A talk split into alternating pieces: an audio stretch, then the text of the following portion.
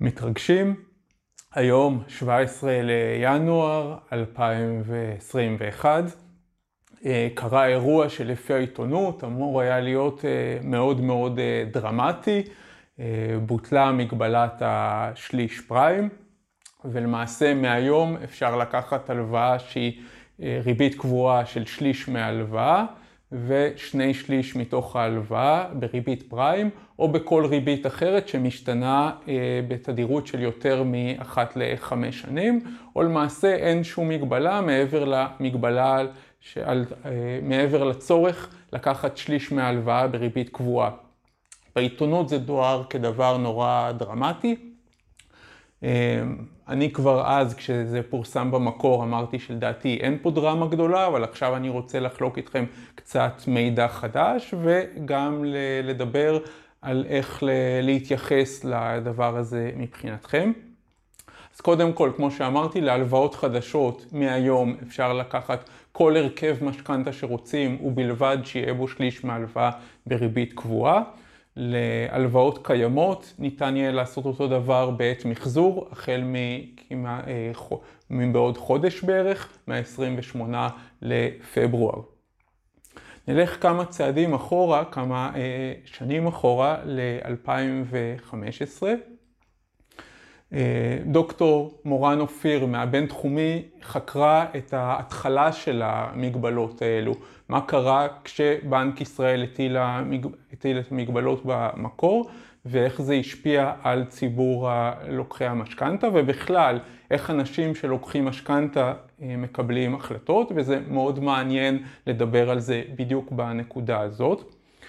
אז מה שראתה אה, דוקטור אופיר זה שאנשים מקבלים החלטות לפי החדשות האחרונות ולאו דווקא על בסיס מכלול הדברים. זאת אומרת, אם אה, היה רעש מאוד גדול, נגיד על, על זה שביטלו מגבלה שקשורה לפריים וכאילו אפשר עכשיו לקחת יותר פריים, אז אנשים אה, חושבים שיש פה איזושהי הטבה מאוד גדולה, וסביר להניח שחלקם הגדול ייקח חלק משמעותי מההלוואה בריבית פריים.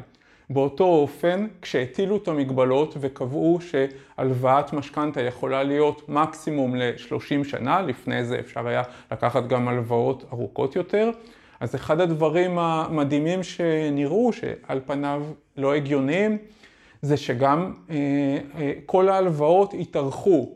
זאת אומרת, אם נניח הממוצע היה שאנשים לוקחים הלוואה ל-25 או ל-20 שנה, פתאום אמרו להם, מותר לכם עד 30 שנה, לכאורה למי שהתכוון לקחת ל-20 שנה או ל-25 שנה, זה לא אמור היה להשפיע עליו. בפועל מה שקרה, פתאום אמרו 30 שנה, זה נוצר סוג של עוגן מבחינת האנשים, וכל ההלוואות התארכו, אה, לפחות בממוצע של ההלוואות התארכו. אותו דבר עם הפריים, לפני המגבלה אה, אולי לקחו אנשים אה, אחוז יותר גבוה של פריים משליש, אבל בפועל הרבה אנשים לא לקחו נגיד את כל ההלוואה בריבית פריים, לא חשבו שזה כזה דבר אה, נכון לעשות. פתאום הטילו מגבלה, אז נוצר מין צורך מאוד חזק של האנשים לקחת יותר מההלוואה בפריים. יש אפילו כל מיני טריקים שפורסמו בקבוצות, איך לתחמן במרכאות ולהצליח לקחת יותר בפריים. עוד ראתה אה, דוקטור אופיר באותו מחקר זה שאנשים מגיבים בעיקר לחדשות האחרונות. ולא למכלול הדברים שאמורים להתייחס. אדם שבא לקחת משכנתה, אין לו את היכולת להתעמק במגמות ארוכות, ארוכות טווח, או בתחזיות, או בדברים מהסוג הזה. אז אם נגיד הודיעו בחדשות באותו חודש שהריבית עלתה, אז הוא אה, נבהל ובממוצע ייקחו יותר אנשים ריבית קבועה, אם הודיעו שהריבית ירדה או שהריבית הייתה ללא שינוי, יותר אנשים ייקחו הלוואה בריבית שהיא משתנה. בפועל כמובן שלחודש האחרון יש מעט משמעות, צריך להסתכל על אה, תחזית ארוכת טווח ולהסתכל על הנתונים האישיים שלי ודברים מהסוג הזה. נחזור לפריים.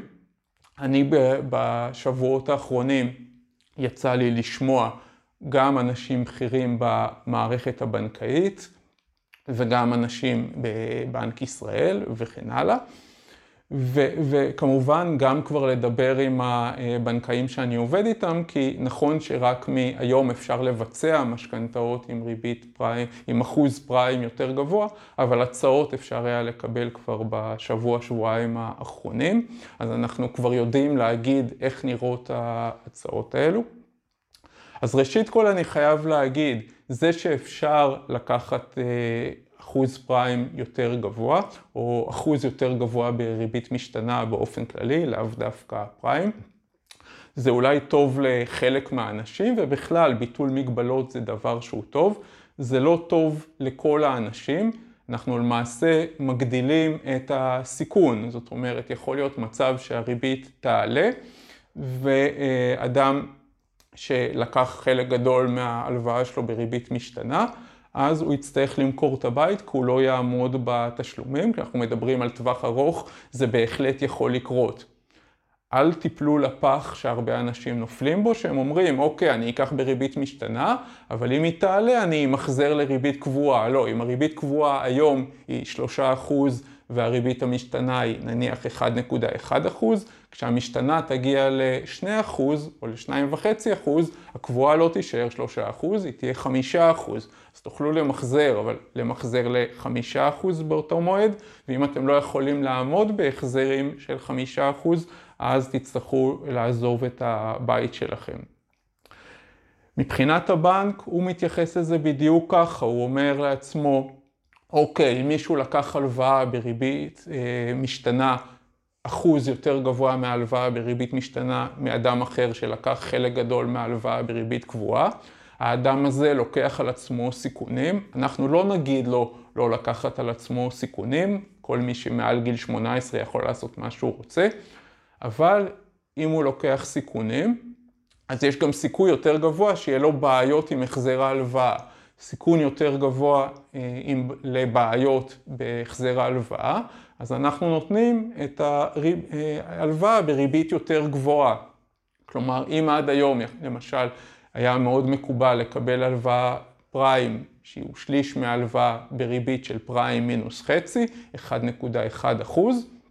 אם תבקשו שני שליש מההלוואה בריבית פריים, קרוב לוודאי לא יהיה בפריים מינוס חצי, ראינו כבר פריים פלוס חצי, אה, פריים פלוס 0.8, שזה למעשה 2.4 אחוז וכן הלאה. זאת אומרת, אז יכול להיות מישהו יגיד לי, אז אוקיי, הקבועה ב-3.5 אחוז, הפריים ב-2.4, עדיין הפריים יותר טוב.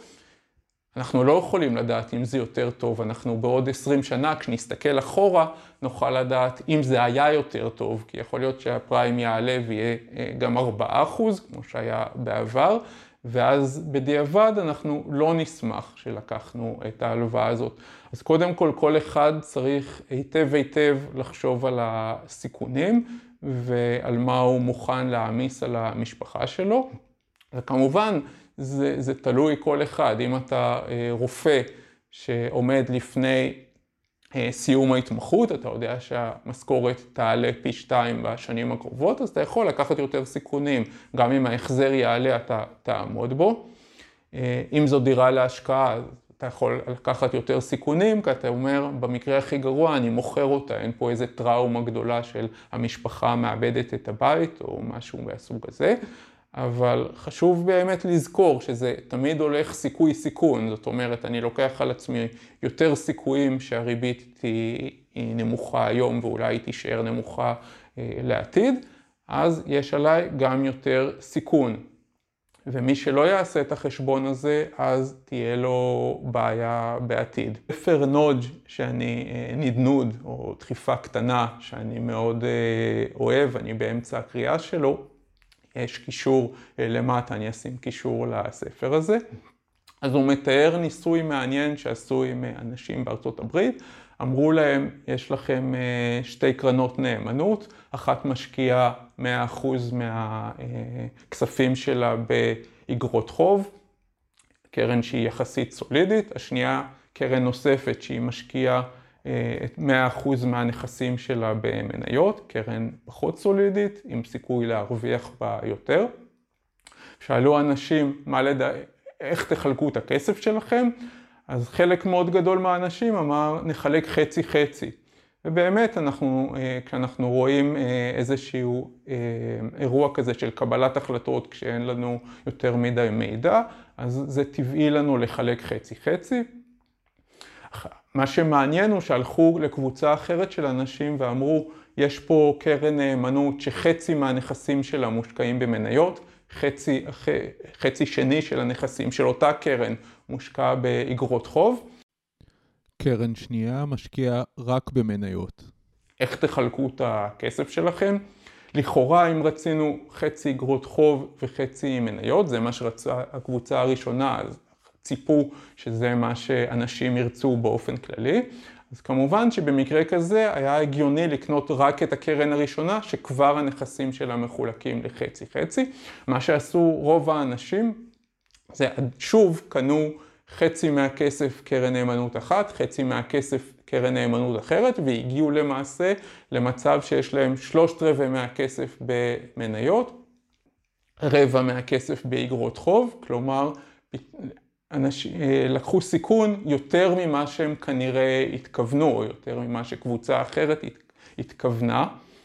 אה, ומה שאני מנסה להגיד שוב זה שבאמת לא תמיד אנחנו מצליחים למדוד היטב את הסיכון, ומה שנראה לנו בעת שאנחנו מחליטים נורא נורא הגיוני, בסוף, א', יש לנו הטיה של כותרות גדולות בעיתונים ומידע אחרון שהגיע הוא המידע שאנחנו מתייחסים, נותנים לו משקל שהוא פעמים רבות יתר. דבר שני, החלוקות שאנחנו עושים, נגיד מותר עכשיו חצי חצי, אז הרבה אנשים כנראה יעשו חצי חצי או ילכו לברירת מחדל של בנק ישראל. אוקיי, בנק ישראל אמר שליש בקבועה, אז אני אשים שליש בקבועה ואת כל היתר במשהו אחר, כנראה במה שהכי זול. אנחנו כנראה נראה גם בהמשך עוד כל מיני מסלולים שעם המגבלות הקודמות נעלמו. אבל מה שאני מנסה לכוון אתכם זה שאל תיפלו לתבניות האלה. פעמים רבות יש משפחות שיהיה כדאי להם לקחת הרבה יותר משליש בריבית שהיא קבועה. יש משפחות שעדיין, למרות שכאילו המסלול של משתנה כל חמש שנים, כאילו אין טעם לקחת אותו, כי כבר אין מגבלה שמחייבת לקחת אותו פחות או יותר, עדיין הוא יתאים מחלק לאנשים. ומה שאנחנו צריכים להמשיך ולעשות זה ל- ללמוד טוב טוב את כל היתרונות והחסרונות של כל אחד מהמסלולים, ולפיו לבחור לנו את ההרכב משכנתה המתאים ביותר. אני אשתף אתכם שיש קבוצה די גדולה של אה, אנשים שכבר עשו את הקורס יועצי משכנתאות שלי, ו... כשביטלו את המגבלות, אז שניים מתוכם שלחו לי אימייל ושאלו אותי אם עדיין צריך לדעתי יועץ משכנתאות, אולי הם בחרו מקצוע לא נכון, כי עכשיו ברור שכולם יעשו אה, שליש ושני שליש או משהו כזה. אמרתי להם שהמצב הוא בדיוק הפוך, ככל שיש פחות מגבלות, יש יותר גמישות, וצריך אה, יותר ייעוץ מקצועי לפני שעושים אה, החלטה גדולה, כדי באמת להראות ללקוחות שלנו לא רק מה ההשלכות של ההחלטה שלהם היום, נגיד החזר יותר נמוך, אלא מה ההשלכות של ההחלטה למשך כל ה-20 או 30 שנה של המשכנתה שלהם. אז תודה רבה על ההקשבה. למטה יש uh, כישורים חשובים שאתם יכולים מהם להוריד uh, תשע תובנות כלכליות שאני חושב שהן מאוד מאוד טובות. Uh, פרקים בחינם מהספר שלי, משכנתה יעילה. הרשמה לפודקאסט שלי. אני מאוד ממליץ להירשם גם לערוץ, כך תקבלו אה, עדכונים על סרטונים חדשים שאני מעלה מדי פעם. ובאופן כללי, שיהיה לכם אה, בהצלחה בכל, תקבלו החלטות כלכליות טובות ותצמחו. רימון חייט.